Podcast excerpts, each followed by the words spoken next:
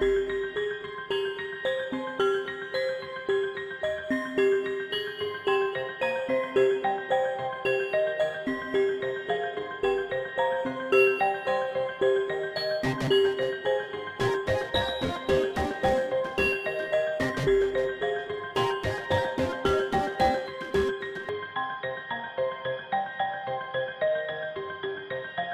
geçen hafta kaldığımız yerden The Shining'in bizdeki yansımalarını konuşmaya, sohbetin derinlerine inmeye, diğer karakterlere de bir göz atmaya gelin beraberce devam edelim. Şimdi e, Jack Torrance'ın Shining ile alakalı en fazla bilinen şeyi elindeki baltası ayağını kötünün bir şekilde yani bileği burkulmuş onunla tekleyerek yürümesi ve Jack Nicholson'ın da birazcık da karikatür vaziyette en son sahnedeki buz tutmuş ölümü böyle hani gözleri tavana bakıyor. Gif Tavan. olan her şey diyor. Evet, evet. Gif. İnternet mimi yaptılar ya onların hepsini. Anladım. Şimdi e, aslında Jack'i orada azdıran arkadaşlar bir kitap yazma ya da bir yazarın perişanlığı değil aslında bir kitap yazarak köşeyi dönme hayali bir anlamda. Çünkü Amerika'da eğer iyi bir yazarsanız yeri geldiğinde kitap şeyleri falan oluyor. Kitap festivalleri, konvensiyonları olur. Oralarda sahneye çıkıp menajeriniz tarafından, menajerle ajans farklı şeyler burada. Menajer sizle ilgileniyor. Ajans sizden 100 tane oluyor. Yani böyle multiverse tadında takılıyor onlar. Sizin kitabınızı eğer ana sahnede anlatmanıza e, müsaade ederse umut vadeden birisi daha henüz kitabınız çıkmadan, basılmadan 1,5 milyon dolarlık basım anlaşmaları yapabiliyorsunuz. Kitabın film haklarını da yanlışlıkla Oprah bilmem ne birileri aldıysa eğer bir beş de oradan geliyor.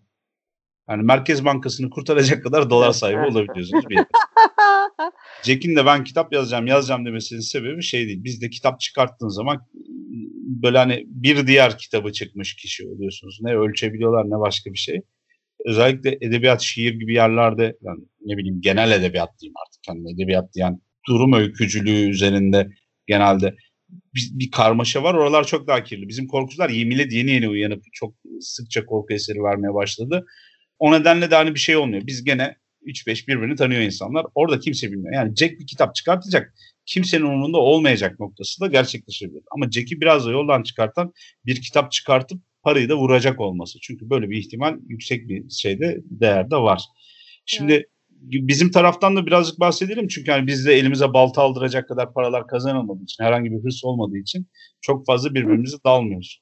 Ama yoksa herkes baltalı neydi baltalı tabii, tabii. Her sektörde fantastikte, korkuda vesairede tabii ki tartışmalar ileri geri şeyler olur. Oldu, oluyor da. Biz de yakın olduğumuz arkadaşlarla da ters düştüğümüz yerler oldu. Benim en çok sevindiğim şey şu bu işlerden para kazanmıyor olmamız şu an. Yani iyi paralar kazanmıyor olmamız. Çünkü o zaman bu işlerin rengi çok değişirdi.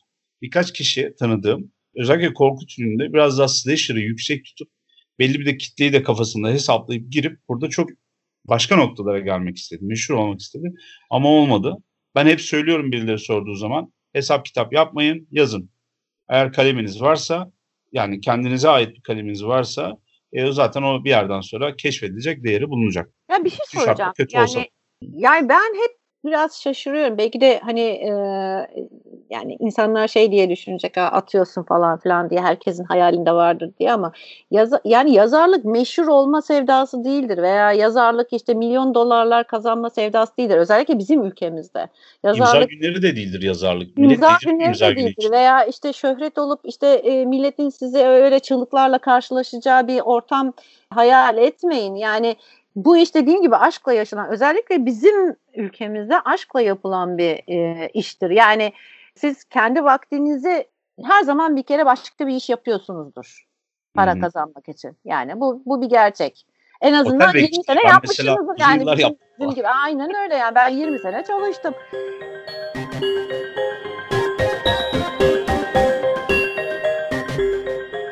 aslında şeye girebiliriz ya. E, Wendy'den bahsedebiliriz. Wendy de ilginç bir karakter. Ben Shelley Duvall'ı çok seviyorum. E, 1980'lerde özellikle bu Shining ondan sonra The Popeye Experience'in üzerine o aralar peş peşe birkaç tane film çekiyor Shelley Duvall. The, The Fairy Tale Theater kuruyorlar bunlar. Peri masalı tiyatrosu. Shelley Duvall'in sunduğu 1982-87 arasında e, peri masallarını live action e, filme çekiyorlar. Canlandırmalarını yapıyorlar. Ve e, tabii başlama sebebi de gene Robin Williams'ın e, ilk başta hani önermesiyle beraber aklına böyle bir fikir geliyor. Daha sonra ekibi kuruyorlar. Bir peri masalı tiyatrosu yapıyorlar. 80'lerde TRT'de bunu yayınlamışlardı. Cumartesi günleri yayınlıyorlardı. Biz de tabii masalı biliyoruz şuydu buydu falan derken o canlandırmalar biraz da hani böyle Terry Gilliam var, Monty Python etkisinde eğlenceli komik yerler var. Hı hı. İşte e, kurbağa işte topu almak için atlıyor geliyor ama prenses hiç öyle 1600'lerin 1300'lerin prensesi gibi konuşmuyor. Baya modern yani. Neredeyse alıp diskoya gidecekler. Öyle bir hava falan. Çok sevmiştim. Benim bir gönül bağım var Shelley Duvall'le. Buradaki rolü önemli de bir rol. Belki Hollywood içerisinde de bir yere tekabül ediyor. Bir yerde duruyor.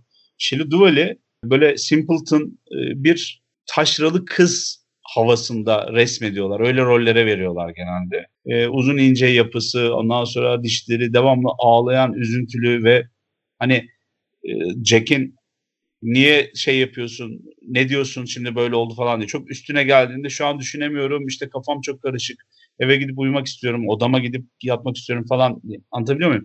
Baskı altında çok fazla öyle dişli, sert, kendini koruyan biri gibi resmetmiyorlar. Yani öyle şeyleri oynatmıyorlar Sherwood'e ilk başta ilk rollerinde. Daha sonra da Popeye'da zaten şeyi oynuyor. Olivia oynuyor. Bizim Safinas Safinas oynuyor. Evet tam uygun yalnız Safinas. Ama tabii resmen onun için yazılmış gibi boy post evet, falan. Evet. Ee, Safiraz için çok güzel bir kadındı. Onu da söyleyeyim. Şey Duval bence çok hoş, güzel bir kadındı. Cesur rolleri de var 70'lerden. Buradaki Wendy karakterinde de şeyi görüyorum ben. Ya genç bir kız Jack'i çok seviyor. Küçük bir ailede, sıradan bir ailede, sıradan insanlardan bir tanesi o. Ve gerçekten de o Jack Nicholson'ın önceki rollerinin, yeteneğinin, yakışıklılığının bilmem nenin öne geçmesini burada Shelley Duvall'de ben direkt görmüyorum. Shelley Duvall de aksine oradaki Wendy karakterini oynayabiliyor. Fakat buradaki Randy de çok creepy duruyor. Yani çok zayıf, çok ince, çok uzun vesaire. Yani anlatabiliyor muyum? Çekerken Kubrick özellikle istemiş, çalışmış. Ekranda ya da hani perdede e, onun yaratacağı etkiyi ekstra ekstra düşmüş. Saçları onun için uzun uzun aşağı doğru iniyor. O dönem Farah Fawcett saçları gibi değil ya da kafada toplamıyor. Çok da uzun boynu var toplamada daha iyi olmuş Aykın'ı. Ondan sonra e, ve kendisini Deni için adıyor. Çok acayip. Yani son derece uyumlu, düzenli bir kadın olduğunu düşün. Jack çalışabilsin diye, bir şeyler yazabilsin diye gidiyor. Otelin işlerini o çeviriyor. Deni ile ilgilenmesi gerekiyor mesela değil mi? Babası Deni ile vakit geçirmeli. Çünkü hani işe yarar bir aile yapısında bu var. Babayla çocuğun arasında bir bağ kurulması gerekiyor. Ki eksik bir daha, bağ. Evet daha önceden de yıpranmış bu bağlarda. Çocuğun kolu kırılmış. Adam da sevgisini gö- dile getirdiği sevgisini göstermesi gerekiyor. Ben seni aslında çok seviyorum Deni falan diyor da hani ortada bir baba yok. O labirentte tek başına bu ikisi koşuyorlar. Orada da babanın yerine de geçiyor. Yani Jack'in olamadığı her şeyi bu kadın oluyor. Neredeyse erken boşanmış görüyorum ben burada. Yani Jack'le onlar zaten bir arada değillermiş. Overlook Otel'in içerisindeymiş gibi hissediyoruz. Bir de üstüne geçmişin bir hayaleti gibi e, Jack'in, Jack Torrance'ın bunun peşine düşmesi hadisesi var. Ne yapsa beğendiremiyor. Birazcık daha hani gönlü olsun yani yazdıklarını bana da okusana bir bakayım hani e, kim neler başardın diyecek. Beğenmese bile çok sevdiğini dile getirecek. Ona hazır. O anda destek olmak için. Fakat orada bile yaranamıyor. Tamam mı? Ve e, bence esas hakkının Wendy'nin ruhunu ya da hakkını iade etme işlemini ikinci filmde yapıyorlar sağ olsunlar. Hı hı. Çünkü hani e, oradan kurtulduktan sonra Florida'ya yerleştik falan diye kendi aralarında konuşuyorlar anlatıyor Deni. E, orada kadın biraz daha rahatlıyor nihayet o şeyden kurtuluyor. Benim çok sevdiğim bir karakterdi Wendy ve Yalnız... Wendy başarısız değil bu arada. Evet. O adamı geçiriyor kafasına şeyi beyzbol sopasını elini kesiyor çocuğu kurtarıyor kaçırıyor ve en sonunda da hani dişi kaplan gibi çocuğunu da alıp oradan kurtarıyor. O kadar zayıfken ya da öyle resmedilmiş işte hani koca sultası altında bilmem ne. Buna rağmen de baya kaplan gibi her işinde yapıyor hem de çocuğunu da koruyor. Ben acayip saygı duydum ve bu filmdeki gizli şey olduğunu düşündüğüm kahramanımız o.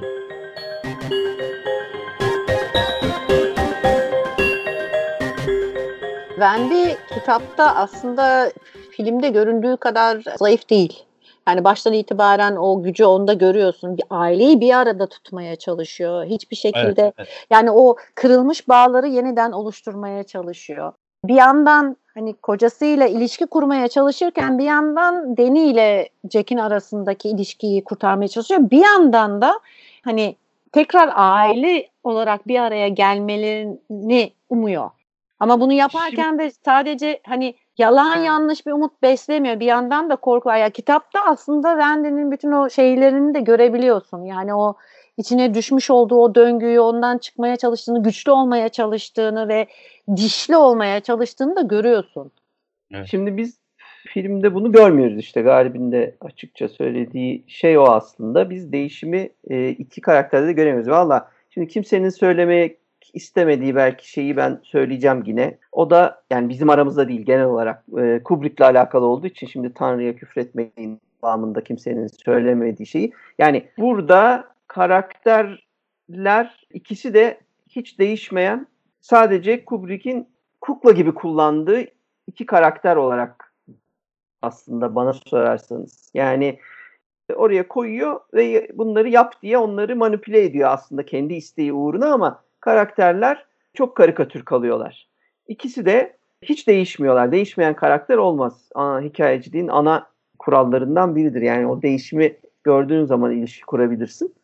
E, bunlar karton kaplan kıvamındalar. Jack zaten belli. İşte en başta söylediğimiz gibi sapıtacak, herkesi kesecek. Yani en sakin halinde bile sapıtık davranıyor. Şeytan gibi bunu, bakıyor bunlar zaten bilinçsiz değil. Evet. Tabii tabii bu bilinçsiz değil. Bunlar yani Kubrick'in yaptığı şeyler ama burada hiçbir elektrik yok aralarında. Galip'in demin boşanmış olmalarını e, söylemesi e, muhabbeti de oradan geliyor. Prematüre, Oyuncular evet arasında abi. hiçbir-. Hiçbir ilişki yok yani. E, oraya niye bunlar anne şey karı koca hiçbir duygusal bağ yani başta olur. Sonra biz bunun değişimini görürüz ki anlarız. Öyle değil. Bunlar hiçbir noktada birlikte değiller. Arabanın içinde bir arada oturana kadar zaten ayrı görüyoruz onları. Biri otelde iş görüşmesinde, öbürü Catcher in the Rye okuyup o evde çocuğuyla konuşuyor. Parmağıyla konuşan çocuğuyla. Bil bakalım Ee, nerede bir aradalar ya da Arabada. yani karı koca gibi görünüyorlar. Nerede görünüyorlar? Kitapta Ha, tabii karı- ki. Ha tabii tabii. Evet evet evet. Kitapta bayağı biliyorsan- karı kocalar onlar. Yüzde yüz tabii. İşte şimdi orada o derinlik var. Burada onu tercih etmemiş olması yüzünden kendi başlarına Jack Nicholson kendi kendine çok iyi bir oyuncu. Bu film için kendi kendine çok iyi bir iş yapıyor ama şimdi film bir yerde Jack Torrance başka bir yerde Wilfred Wendy başka bir yerde. Yani herkes kendi kafasına göre takılıyor. Onu açıkça bence söylemekte fayda var. Buna rağmen bu film çok iyi bir film. Evet. Onu tartışmıyorum. Ama kitapla konunun ilişkisi olmadığı gibi şeyleri hiçbir derinliği olmayan tam böyle hani Kubrick demiş yaptırmış. Zaten işte kadını da yani bir dövmediği kalmış Kubrick'in çekimler Ya, sırasında evet. bir yıl boyunca o kadar büyük strese sokmuş ki belki de işte bu şekilde davransın diye kadının saçları dökülmüş çekimlerde. Yani Aşağılamış falan ya. Tabii. rezil bir ya bayağı psikolojik stresten saç dökülmesi ne arkadaş yani bu nasıl bir imza atmışsa zavallım o dönemde yani bunlar o yüzden filmde yani film buna rağmen iyi. Ona hiçbir yani o nasıl bir deliliktir? O tartışma zaten e, arkadaşlar bir de gördüğünüz gibi biz şey yapmıyoruz. Yani filmi konuşmaktan çok filmin yansımaları, işte karakterleri, kitapla ilişkisi, bizim bize olan etkileri, Shining'i konuşmuyoruz yani. Çok güzel kendi nevi şahsına münhasır bir şey konuşuyoruz Shining hakkında. Evet. Ee, He, hakkında konuşuyoruz.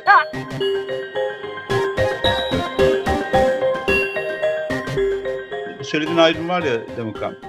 Bu tuğlaların birbiriyle tam oturması, köşeleri muazzam alınmış ama hani aralarında yani bu band dedikleri bu bağ olmaması, harç olmaması, Hmm. birbirine yapıştıracak ya da hikayenin içerisinde bir yeknesak bir akışa neden olacak bir şeyin olmaması gibi. Ya da varsa da zayıf görünmesi. Ee, Yani- hissedilmemesi. değişmediği için hissedilmemesi o da çok net yani ben size söyleyeyim. Yani başta bize bir Değişir de sahneyle yani. aralarında ha başlarında bar- aralarında bir tane yakınlık bir sıcak sahne gösterse sonra o kopukluk Overlook Otel'de başlasa tamam. Ama Bir tercih etmemiş. E, şunu da söyleyeyim eğer senin dediğin gibi olsaydı yani o bir sahneyle aslında onların onarmaya çalıştıkları ilişkiyi onların gerçek kara, karı koca olduğu zamanında mutlu oldukları ama belli bir dönem yani belli bir noktada bozulmaya uğradığını eğer gösterseydi hani bu efsane film ya efsanenin efsanesi olurdu o zaman. Çünkü Evet. gerçekten bize o derinliği vermiş olurdu. O zaman Eşek- de vermiş. e, Bir King de vermiş. sever. Hatırlıyorum ben. O zaman King de severdi. Zaten King'in problem e, problemli olduğu konu bu. Yani Evet. karakterler değişmiyor, gelişmiyor. Sen başta da bu adamda bir kötücül hava var. E, sonunda zaten bunu yapmasını bekliyorsun. E, için de aynı şey geçerli. Sürekli çabalayan, ondan sonra kendini hani yaranmaya çalışan, yarandırmaya çalışan ama bir yanda da tek başına hani e, hayatta kalmaya çalışan, işte çocuğunu korumaya çalışan ama yeterince güçlü olmayan bir tip gibi görüyorsun. Ayrıca Galip'in işte söylediği ama Galip'in söylediği şey mesela müthiş doğru bir bakış açısı doğru ama olay öyle değil aslında. Karakter e, çok şey sanki böyle hani üflesen gidecek ama sonda Jack Torrance'in Hakkından mahvediyor. geliyor. Hakkından yani. geliyor ama hakkından gelirken biz hala şeyi göremiyoruz. Değişimi göremiyoruz. Hala öyle korkak korkak. e, dediğin çok doğru. Yani hala korkuyor. O şeyi göremiyorsun. Yani artık e, öyle bir duruma gelmiş ki şimdi bir insan tepkisi vardır. E, tabii ki her insan aynı e, tepkiyi vermeyebilir. Tehlike veya ölüm e, karşısında veya işte canına kastettiyse biri veya bir kavgaya girecekse yani öyle bir nokta vardır ki adrenalin artık e, tavan yapar ve sen korkunu unutursun artık tek amacın vardır hayatta kalmak veya korumak istediğin şeyi korumak. Şimdi Hı. o şeyi göremiyorsun. Yani artık evet artık hiçbir şeyin önemi yok. Yani ya ben buradan sağ çıkacağım ya da bu adamın için elinde ben de oğlum da ölecek. E, o yüzden o o mimik değişimini, o güçlenmeyi, o artık her şeyden vazgeçip sadece hayatta kalmak için çabaladığın ifadesini göremiyorsun. Yani hatta filmin başından beri aslında onu gördüğün için o kadının evet. yüzü hep öyle olduğu için o değişim yok yani işte değişim olmadığı Evet. için yoksa başta kadın farklı olsaydı sondaki oyunculuğuyla ilgili bir sorun değil sadece Tabii, bu yani. Bu arada Tabii, tabii, tabii, şeyler tabii. de yapıyor da ama yani şöyle söyleyeyim. Yani şunu bir kesin gelecek çünkü Shining'in çok fazla Die Hard fanı var. Yani böyle Hı. ölümüne hayranı olan bir sürü insan var.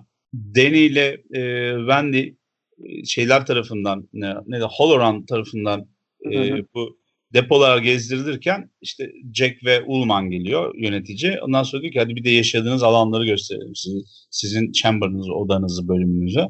Ondan sonra oraya giderlerken e, bunlar karı koca birbirlerini belinden tutup bir şey yapıyorlar. Birbirlerine sokulup gidiyorlar. Yani öyle bir mutlu bir poz var orada. Ama daha sonra da Poz. adamın ama tabii tabii yok kötü de değil o. Onlar sıcak yani. Aa bak baban gelmiş bilmem neye geliyor. Yani Wendy orada bir gönlü var o şey değil. Yani Korktuğum adamın eline Jack büyük ihtimalle şeyin Ulman'ın e, önünde şey yapıyor yani. Tamam kadın da ama çok sıcak yani orada aa Jack geldi falan yani kocasının geldi o sıcak şeyi veriyor. Ama mesela şimdi kadın güçlü ben dedim ya Wendy'yi uzun uzun anlattım ben şöyle iyi böyle güzel diye. Şimdi bizim Wendy karakterimiz e, kocasının kafasına beyzbol sopasını geçiriyor ama bunu geçirirken de merdivenden geri geri gidiyor. Jack'in hıyarlığı üzerine Jack ona vuramazmış gibi zannediyor. O, o dönüşüm gerçekleştikten sonra ağlaya sızlaya Jack'i ayağından tutuyor buzdolabına götürüyor. Şimdi hani e, aciz bir kurban değil. Değil hiç değil canım. Ağlaya sızlaya bilmem ne diyoruz ama bak mesela ağlamadığı anlarda ne yapıyor? Bir, çocuğu camdan dışarıya çıkartıyor. İkincisi Jack'in elini çat diye bir kesiyor en son gerçekleşecekken. Sonra e, bir şekilde oradan buradan kurtuluyor ve şeye gidiyor. Hayaletlerin olduğu chamber'a gidiyor mesela. Oradan da bir kaçıyor. Onun kendine ait de bir yolculuğu da var şeyin içerisinde. Bu Ya son işte direkt. bunların hepsi var. Müthiş doğru söylüyorsun. Evet, evet, var.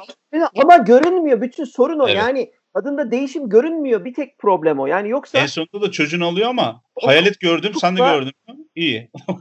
sürüklüyor. O kukla yönet şeyi görüyorsun yani. Yönetmen bana dedi ben bunu yapıyorum arkadaş. Başta da böyle dur dedi. Sonda da böyle dur dedi. Ben de bunu yapıyorum yani hani sürekli. Hep aynı şeyi yaptırmış kadına. Ben çok Evet, onu evet, evet. sinirlenmek Ona katılıyorum. Yoksa Sheldon'la oynardı. Ben o kadını Şu dedim ya. var, Evet, e, zannedersem yani en azından benim gördüğüm kadarıyla yönetmen yani Kubrick şunu yapmak istemiş olabilir belki. Yani hala adamdan vazgeçmiş değil, hala e, adamı seviyor ama adam ada- adamı o sevgisine rağmen e, durdurmak zorunda ve o, o şekilde davranıyor. Yani ben seni çok seviyorum ama bir vurayım veya işte keseyim çünkü kesmezsem vurmazsam sen beni öldüreceksin gibi Evet. bir durum var. Ama e, kitapta birazcık daha farklı yani sona doğru zaten görüyorsun. Zaten güçlü. Başta da güçlü. Yani o gücü hissedebiliyorsun Wendy'de. Ben hiçbir de zaman zayıf karakter olarak görmedim Wendy'yi. Bende olmasa hiçbir iş yürümeyecek zaten. Aynen, yapıyor zaten. yani. Hiçbir iş Otelin- yürümeyecek. Otelin bakımını da Wendy yapıyor şimdi hani oraya gidiyor her şeyden anlıyor. Hani öyle e, şey değil kafası böyle yarım akıllı değil o Simpleton Değil hikayesi. değil hayır hayır değil. Şunu söyleyeceğim ama şimdi öyle bir tip var. Şimdi e, Shelley Duvall'in tipinden ya da gelmiş olduğu yerden o memleketinden şuradan buradan bir şey diyorlar. Böyle köylü kızı hissi var. Tamam mı? Onu oynattırıyorlar. Daha önce başka yerlerde daha sonra başka filmlerde de çok görüldü. 70, 80, 90 arasında işte hani köyden yeni gelmiş saftirik e, genç kadın hissini şey, böyle yazılmış karakterleri direkt görüyoruz. Mesela en çok Miami Blues'da görüyoruz. Miami Blues diye bir film vardır. Bizim 72 Baldwin'in ilk filmlerinden. 72'de ya da 73'te yanılmıyorsam Thieves Like Us vardır. Orada da Robert Altman'ın çok benzer bir rol oynatır Duvall'e. Evet. Hı. Yani zaten hani öyle gösteriyor. O hikaye. rolü olabilir bu arada. Daha sonra başka yerde de Typecasting. Ha, evet. bütün bu işleri çekip çeviren köylü kızının o dönüşüm hikayesini görememek hani bizi rahatsız ediyor. Adamın da istediği de o değil bence. O zaten e, hikaye gelişimi, dönüşümüyle çok fazla değil o görüntü ve sahnelemesiyle çok alakalı. Evet, evet. Şöyle Duval elinde e, işte notlar ya da bir takım kağıtlar lobide gezerken Steadicam'le ben geri doğru yürüyorum kameramandan bahsediyorum. O benim üstüme üstüme geliyor. O esnada e, şeyin otelin de e, sağını solunu çok iyi görüyoruz. Lobiyi görüyoruz. O Colorado şey var tane lobisi var orada. Meşhur e, Jack Torrance'ın şeylerini yazdığı nedir adı? Yazı masası olarak kullandığı uzun. O bulunduğu yer Colorado Hall olması lazım. Oranın falan büyüklüğünü bu kadının fiziği çok acayip gösteriyor. Mesela onu her yerde kullanıyor. Ama yüzünün devamlı ağlaması, ağlamaktan şişmiş gözleri, ondan sonra ne yapacağını bilmez, dağılmış yüz ifadesi onun için bir şey gibi. Bir portre olarak o sabit gibi bir sürü yerde. Hani Jack Nicholson'ın o yaptığı şeylerden, mimiklerden, jestlerden, karakteri böyle canlandırmasından bahsetmiştim ya. Geçmiş anlatırken geçmişteki gibi bakmaya başlıyor falan. Burada o yok. Onu istememiş. Yapacaksa da istememiş. Onu da söyleyeyim. Evet, Yapamayacağından, aynen öyle. olmayacağından. Hayır, hayır, tabii tabii. tabii. Yani ve zaten şey değil arkadaşlar o kadar manipülatif ve o kadar rahatsız edici bir süreç ki bu filmin e, çekimi zaten özellikle Duval için o demin söylediğim saç dökülme olayları falan ya bu merdivenlerden geri çıkıp işte kafasına beyzbol sopasıyla vurma sahnesi 128 tekrar arkadaşlar yani yapılmaz böyle bir şey tamam mı 128 Kim tekrar işkencesi gibi yemin ederim. Beyzbol Vallahi sopası pisliğine- yönetmenin kafasına getirir Yani- giderdim ben yani.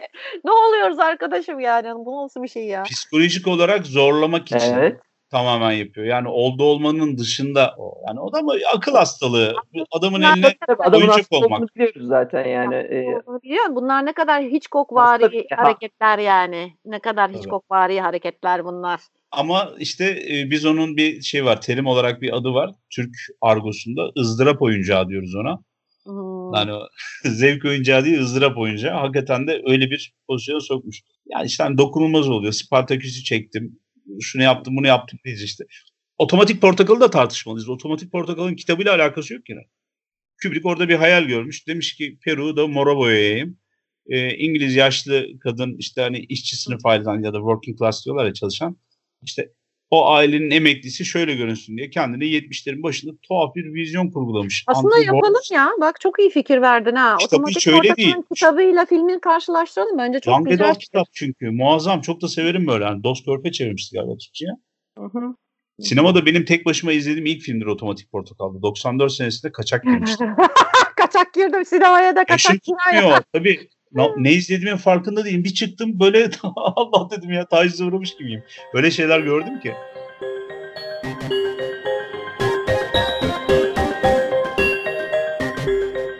Deney, deneye gelecek olursak şimdi e, yani Wendy'den konuştuk.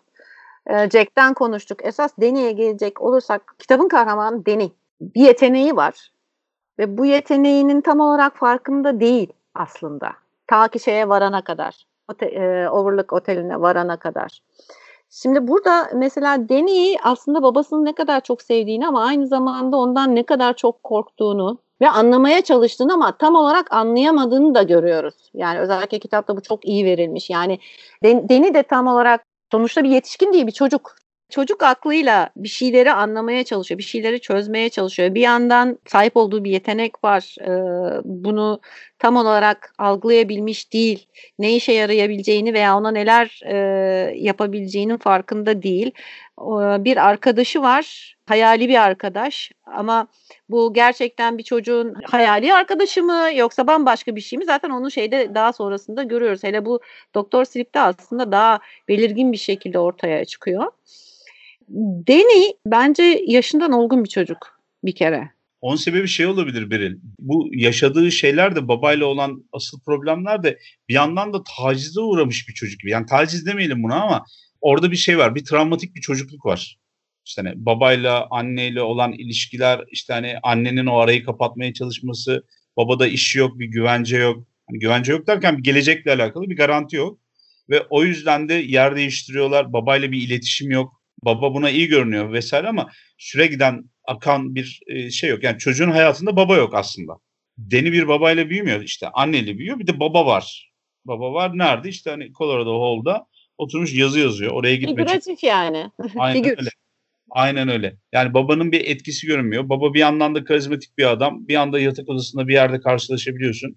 Oyuncağımı almaya gelmiştim efendim diyor. Hani efendim demiyor ama neredeyse diyecek. O nedenle baba figürü vesaire derken bu çocuk travmatik bir çocuk. O yüzden de hayatta kalmaya odaklanıyor bir sürü yerde de. Hani bir yandan da hayalet görüyor çocuk ya. Herifin tek arkadaşı, tek akranı yaşıtı Tony adında büyük ihtimalle birkaç yüzyıl önce ölmüş bir Hı. tane hayalet çocuk yani. Ondan sonra ikizler var evlerden Irak. Evet. Onlar da gel oyun oynayalım falan diyor. Olan aklını da yitiriyor çocuk.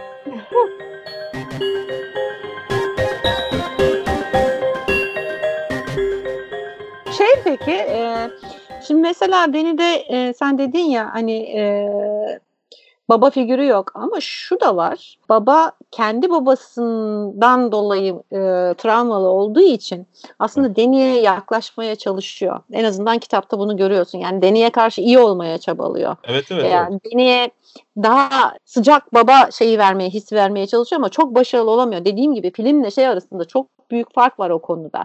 Çünkü e, kitapta gerçekten görüyorsun çabasını. Jack. Torrance'ın hani en azından Deni'ye yaklaşma ve Deni'nin Deni'nin de ona hani o yüzden Deni orada iki arada bir derede tam olarak emin olamıyor. Yani evet. beni seviyor mu sevmiyor mu e, konusunda şüpheli ama bir yandan da sevilmek istiyor. Bir yandan da ailesini tabii çocuk olarak korumak istiyor. Bir yandan da korkuları var. Zaten kendine ait korkuları da var pek çok. E, başkalarından farklı olarak e, bir takım şeyler gördüğü için ki bunun da tam olarak farkında değil. Otele gittiği zaman her şey değişmeye başlıyor tabii. İlk önce bir e, kendi yeteneğinin farkına varıyor Holland'ın sayesinde. Bir onu anlıyor ve yalnız olmadığının hissediyor. Holland'ın aslında Deni'ye verdiği evet. en büyük hediye bu. Yani annesinin babasının haricinde kendi gibi olan çünkü Jack şey Deni biliyor. Anne de onun gibi değil, baba da onun gibi değil. Ama kendi gibi birine rastlaması bir kere ona yalnız olmadığını hissettiriyor. Evet. Ve şey demesi eğer bir başın bela derde gelecek olursa bana bir beni bir çağır, beni bir ara demesi tabii telepatiyle. Bu bile ona bir güvence vermiş oluyor. Ondan sonra gördüğü ve yaşadığı şeylerin bu yetenekle alakalı olduğunu tam manasıyla farkına varıyor.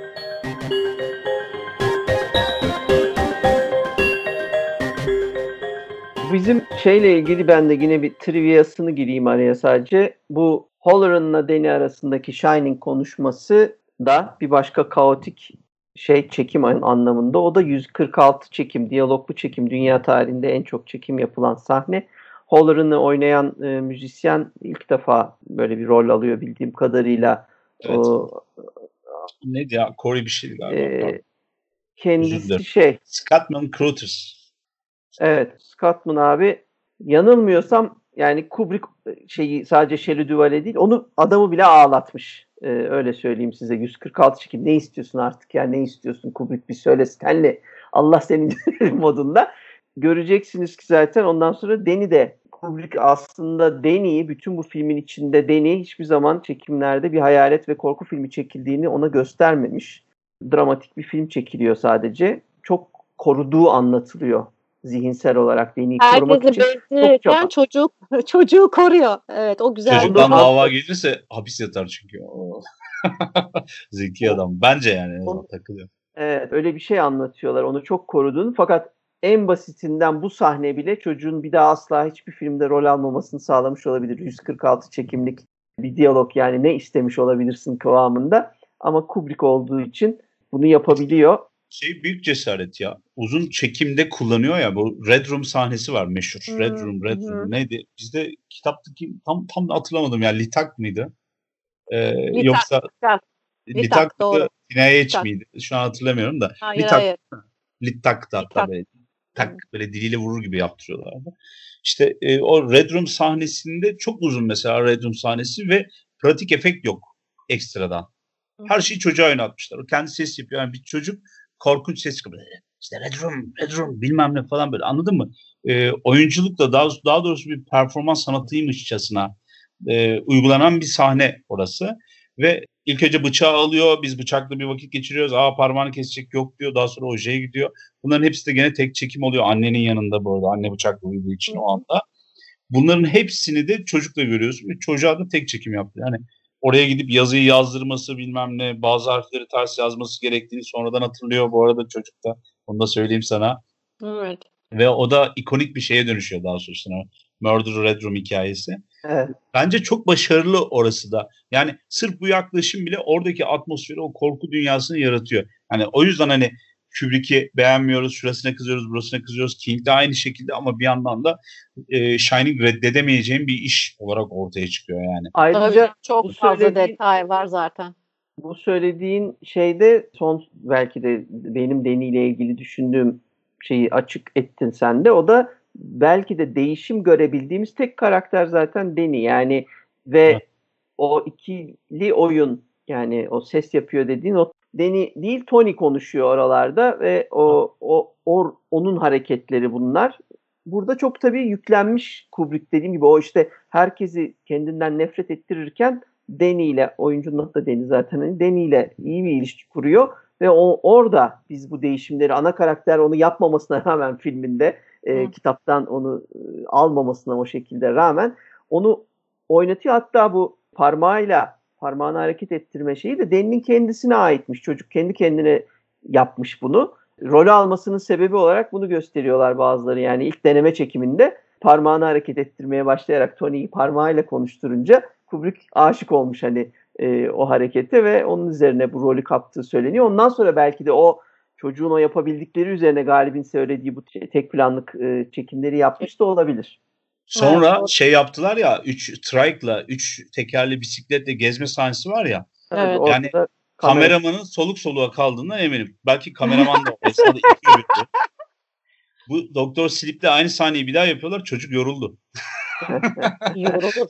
Sürerken yoruldu. Gerçekten yoruldu yani. Onu anladım. o sahnelerin işte değerini şeyi e, Doktor Sleep konuştuğumuz zaman daha iyi detaylı Evet, konuşuruz ama anlamak gerekiyor. Kubrick'in değerini anlamak gerekiyor. Aynı sahneyi çekmeye çalışıp çekememelerini bile konuşabiliriz. Yani e, Doğru. neden Kubrick'inki daha güzel görünüyor? E, o bambaşka bir dünyadır yani. Yönetmenin içsel görüşüyle alakalı diye düşünüyorum. Yani farklı gözlerle görüyorlar. İkisi de. Ne kadar Evet, uğra- yani ne kadar taklit etmek istersen iste e, gerçekten sanat eseri olan bir şeyi yani bir taklide anlaşılır diye düşünüyorum. Bir tane şeyi belki de bir söyleyeceğim, bir tartışmaya açacağım. Şimdi bu 130 çekimi, 120 çekim hikayesi var ya. Benim aklıma hep şey geliyor. Yani biraz önce Demokan söyledi bunun trikini. Kardeşim sen aklındakini anlatamıyorsun. Bunun da iki tane sebebi vardır. Birincisi ya Türkçen, İngilizcen kıttır ya da ilk baştaki senaryoyu değiştiriyorsun demektir kafanda. Hı. Değiştirme işi sözlü edebiyata giriyor arkadaşlar. S- Anlatıcı, metta ya da artık e, mağarada ateşin başında ayağa kalkan her kimse her gün, her gece, her anlatışta hikayeyi bir daha anlatır. Oynar, bozar. Tabii tabii değiştirir. Evet. kahvaltıda başka bir şey yemiştir, karısıyla kavga etmiştir ya da birine aşıktır. O böyle köşeden izliyordur onu bilmem. Anlatabiliyor muyum? Yani bu zaman, mekan, yıldızların hizası bilmem ne her şeyden etkilenebilecek gibi ve sürekli de değişiklik gösteriyor. Bir tek iskelet sağlam kalmıştır. Bu İskelet arada bu zaten. Bu arada bu aslında bir de yazar hastalığıdır. Yani kötü bir Ya. hastalıktır bu. Çünkü her e, gözden geçirişinizde değiş, değiştirmek istersiniz, düzeltmek istersiniz veya bir şey ekleyip çıkarmak istersiniz.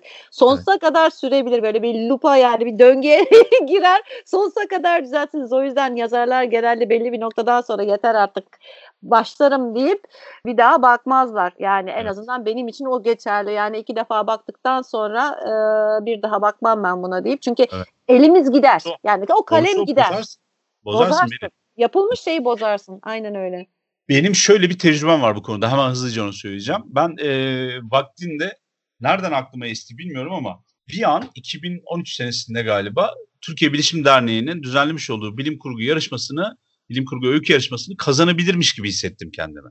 O ve oturdum daha önceden yazdığım bir öyküyü, sıfır numara film öyküsünü Pusova'daki e, bitirdim, tamamladım. Güzel bir bilim kurgu haline getirdim. En azından kendi her yazar kendi normlarına göre yazıyor tabii ki. Bana göre gayet iyi bir öykü olmuştu. Sıkıntı şu ama ben 3500 kelime yazmıştım. Adamlar maksimum 2000 kelime istiyorlar. Ondan sonra ben oturdum her cümleyi bir daha çalıştım. Her kelimeyi daha iyi nasıl anlatabilirim ve daha ekonomik diye baştan tek tek çalıştım. Bazı yerlerde 10 e, kelimelik bir cümleyi 3'e indirdim sonra 5'e çıkarttım falan.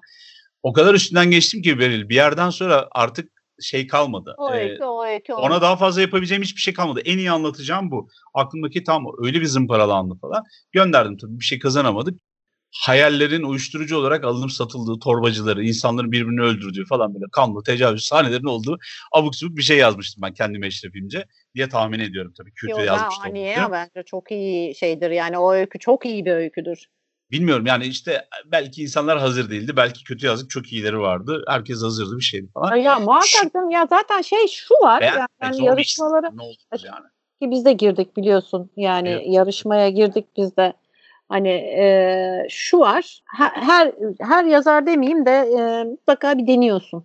Yani Ya. kendini denemek için yaptığın gibi bir şey ama aslında Doğru. böyle olmamalı. Çünkü pek çok faktörü var bu yarış iş- yarışma e, yarışma işlerinin. O yüzden ben çok inancım yok işin açıkçası. Evet. Yani şöyle inancım yok. Yani sürekli tecrübe edilecek bir şey değil. Hayatında bir kere tecrübe edeceksin. Tamam o onun bir anın olarak bir güzel bir şey olarak kalacak. Evet. Ama bu hani yazdığın şeyin hani ne derler değeri midir değil midir o o o şey o tamamen farklı bir noktada olacak. Yani çünkü Bazen- mesela senin dediğin şey katıyor. bana göre mesela öykün çok iyi öykü. Ama dediğin gibi başkası çok daha farklı o anda e, gerçekten e, jürideki birilerinin kafasında olan bir fikri gerçekten çok otur, oturmuştur. O seçim Yakalamıştır o kişi. yakalamıştır vesaire şu bu. Yani onun için jüriyi de suçlayamazsın. Çünkü o anda diyorum ya okumak ve yazmak tamamen yoğurt yemekle e, ilişkili. Yani tarzla ve Ağız e, tadıyla. Tabii. Tabii tabii ağız tadıyla e, alakalı. Yani sen senin yazdığın bir şeyi ben çok beğenirim, bir başkası hiç beğenmez veya işte benim yazdığım şeyi sen beğenmezsin ama başkası çok beğenir. Yani bunlar çok göreceli şeyler olduğu için Şunu, e, şunu sadece burada aslında söylediğim benim de. Bir öyküyü defalarca elden geçirip kısaltmam aslında kısaltırken de e, anlatmak istediğimden bir şey kaybetmemem gerekiyor. Yani Doğru. kere vermemem gerekiyor. Kelime azalacak, vurucu olacak ve fikri de kaybetmeyecek. O yüzden benim elimde e, şeyin sıfır numara filmin iki tane ayrı versiyonu var. Bir 2000 kelimeliği var. Hı hı. Bir de 3500 kelimeliği var. Ben Pusova'ya 3500 koymuştum. Ama bu bana o süreç bana bir şey öğretti. Yani ben o ödülü kazansaydım bile birinci, ikinci, üçüncü olsam bile kazanamayacağım bir şey sahibi oldum. Ben bunu en iyi nasıl ifade edebilirim? En doğru kelimeleri nasıl seçebilirim Tabii. diye tabii. kendi kendimi çok büyük sınadım. Çünkü kelimelerle benim bir derdim var. Ben doğru Evet. kelimeyi bulmak ve aklımdakini doğru kelimelerle ifade etmek konusunda çocukluktan beri uğraşıyorum. Kelime haznemi geliştirmek için kitapları, çalışmaları özellikle ona göre yapıyorum vesaire. Ve bunu da hani test etmiş, sınava tabi tutmuş oldum. çok O güzel. nedenle de hoşuma gitti. Bak bu iyi bir şey. Yani e, yarın öbür gün belki hani anlatırız yazarlık sırlarımızı. Demo bu olsun. Yani bir ufak intro gibi söyleyeyim. Kısaltabiliyor musun? Mesela yani. Kendini Böyle kontrol altına almak. Yani Ya. şimdi e, tabii ki hani e, yazar şeyi ister, özgürlüğü ister, yüzde yüz özgürlüğü ister. yazdığı şeyi tam olarak tasarladığı e, şekilde kafasından yansıdığı şekilde kağıda dökmek ister. Okey. Evet. Ama sınırlanmak, kelime sayısıyla sınırlanmak, sayfa sayısıyla sınırlanmak, konuyla sınırlanmak. Mesela bizim en büyük tecrübelerimizden bir tanesi bu konseptle sınırlanmak olayı. Evet. Yani konsept bir konsept üzerine, bir konu üzerine, bir tema üzerine çok rahatlıkla yazabiliyoruz. Çünkü bizim bunun üzerinde 15 e, seneyi şey, geçen bir şeyimiz var, tecrübemiz var. E bunu da zaten biz böyle anamızın karnından öğrenmedik. Bu da mesela çok güzel bir şey. Kendini sınırlamayı öğretiyor veya odaklamayı öğretiyor veya işte dediğim gibi e, kelime sayısı varsa o kelimeleri en iyi nasıl kullanabilirim? En ekonomik ama en anlamlı şekilde nasıl kullanabilirime getiriyor ve seni şeye zorluyor. Çabalamaya zorluyor. Daha iyisini yapmaya zorluyor. Bunlar güzel şeyler tabii ki.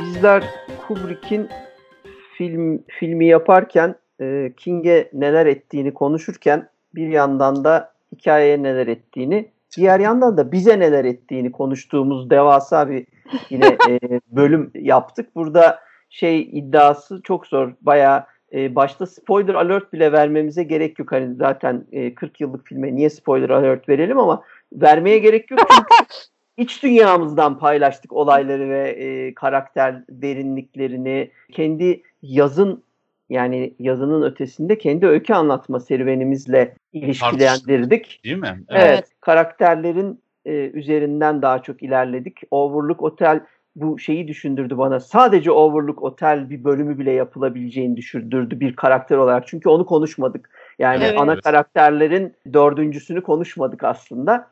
Baş kötü. Yani evet evet orada da bir o var fakat biz tahminen e, devamında bunun e, Doktor Sleep'i konuştuğumuzda o elimizde böyle bir e, ne Kubrick'in ağırlığı var ne King'in ağırlığı e, bu aynı şekilde bağlantısı var. O yüzden çok daha rahat konuşacağız. Çok daha film konuşacağız. Ee, burada biz bambaşka şey gibi geldi bana biraz Blade Runner konuşurken de benzer bir şey yaşamıştık ve filmi evet. konuşmaktan, filmleri konuşmaktansa başka bir evrene gidip yeni bir boyutta tartışmıştık. Bu Shining e, üzerine girdiğimiz bu bölümde birazcık öyle oldu. Ya e, şimdi Shining yeni bir şey değil. 40 yıllık benle eşit. Ve Shining üzerine bir şeyler yapmak, etmek, yazılar vesaire hepimiz yaptık bunları ve Shining'i e, triviasıyla vesaire anlatmak şu dakikada bu oluyor, böyle başlıyor, şurası burası falan diye girmek çok bizlik değil. Zaten bu yapıldı ve şu an güncel olarak da yapılıyor. Yani aktüel olarak da bunu yapan bir sürü video bilmem ne çalışan ekip ve gruplar var, insanlar var. Bize bizim en çok belki de bu internetteki o bilgi birikimine ya da insanlara bu korku kültürüne yapabileceğimiz katkı aslında Shining'i böyle deşmekti. Yani. Kubrick'e kızmak ama çok büyük takdir etmek. King'in e, oradaki şeyini anlamak, e, motivasyonunu. Niye kızdı ama niye reddedemiyor Shining'i. Ondan sonra e, oradaki karakterler aslında neydi? Shining'i ya da oradaki Torrance ailesini yaratırken arka taraftaki mekanikler ve dinamikler neydi? Hmm. Toplum yapısı nasıldı? Biz yazsak nasıl olurdu? Kahramanın için nasıl yazılırdı, nasıl yazılmazdı, nasıl çekilirdi? Bizim bunları tartışmamız gerekiyor. Çünkü geri kalan şeyler ansiklopedik bilgi. Tabii. Bana arada bir e, yorum olarak bir şeyde YouTube'da birisi şey demiş yani yorumunla yorumundan bahsediyorsun diye. Yahu ben kendimi bildim bileli bunlarla uğraşıyorum ve devamlı kafamda bunları çeviriyorum. Ben gece yatağa girerken bunları düşünerek büyüdüm ben. Ya Shining vesaire üzerine yorumun tabii ki yorumunu anlatmam gerekiyor. Ve bence bir şey yeni bir şey keşfedilecekse bu bu işleri hazırlayan kişilerin yorumlarında saklı. O yüzden ben bu yorumları dinlemeyi daha keyifli buluyorum. Ben kendim dinlerken de. Hani Hı-hı. kendim bizi dinliyor diye söylemiyorum. Zaten... Başka podcastleri dinlerken de özellikle bunları dinleme, bunları seçiyorum. Yani bu daha keyifli geliyor bana. Şey de zannedilmesin biz e, bunu konuşmak için girmedik. Ne konuşacağımızı bilerek çalışarak yani çalışmayı bu evet. yönde yapmadık. Sohbet bizi evet. buraya getirdi başladığımız andan itibaren. Anılar diyarına daldık. her, yere, buyurun. her yere gittik. ha, siz de buyurun 237. odada meğersem gerisi hikayenin cinnet tartışması varmış. Aa, kesinlikle ama şey zaten yani tamamen bu bölüm tamamen yüzde yüz hiç katışıksız gerisi hikaye stili film deşi, e, deşişi öyle söyleyeyim. Bence bu çok yani en azından benim için çok daha eğlenceli, çok daha anlamlı, daha e, dolu dolu oluyor. Çünkü hem Demoka'nın hem Galip'in söylediği gibi bir filmi tabii ki zaman zaman biz de öyle triviasını vesairesini şusunu busunu işte e, çekimini e, bunları konuşuyoruz ama asıl zevk veren bunu bütün yoğunluğuyla, duygu yoğunluğuyla, dediği gibi meta, mekanikleriyle, e, altyapısıyla, işte hissettirdikleriyle tartışmak. E tabii bizim gözümüzden tarttığımız için e, bizim dilimizden de e, bu tarzda çıkıyor yorum. Evet, bizlerin biraz King, biraz Kubrick, bolca Shining karakterini incelediğimiz bu bölümümüzün sonuna geldik. Ee, bizleri dinlediğiniz için teşekkür ederiz. Gelecek haftalarda Doktor Silik sohbetlerine de bekleriz. Görüşmek üzere. Görüşmek üzere. Görüşürüz.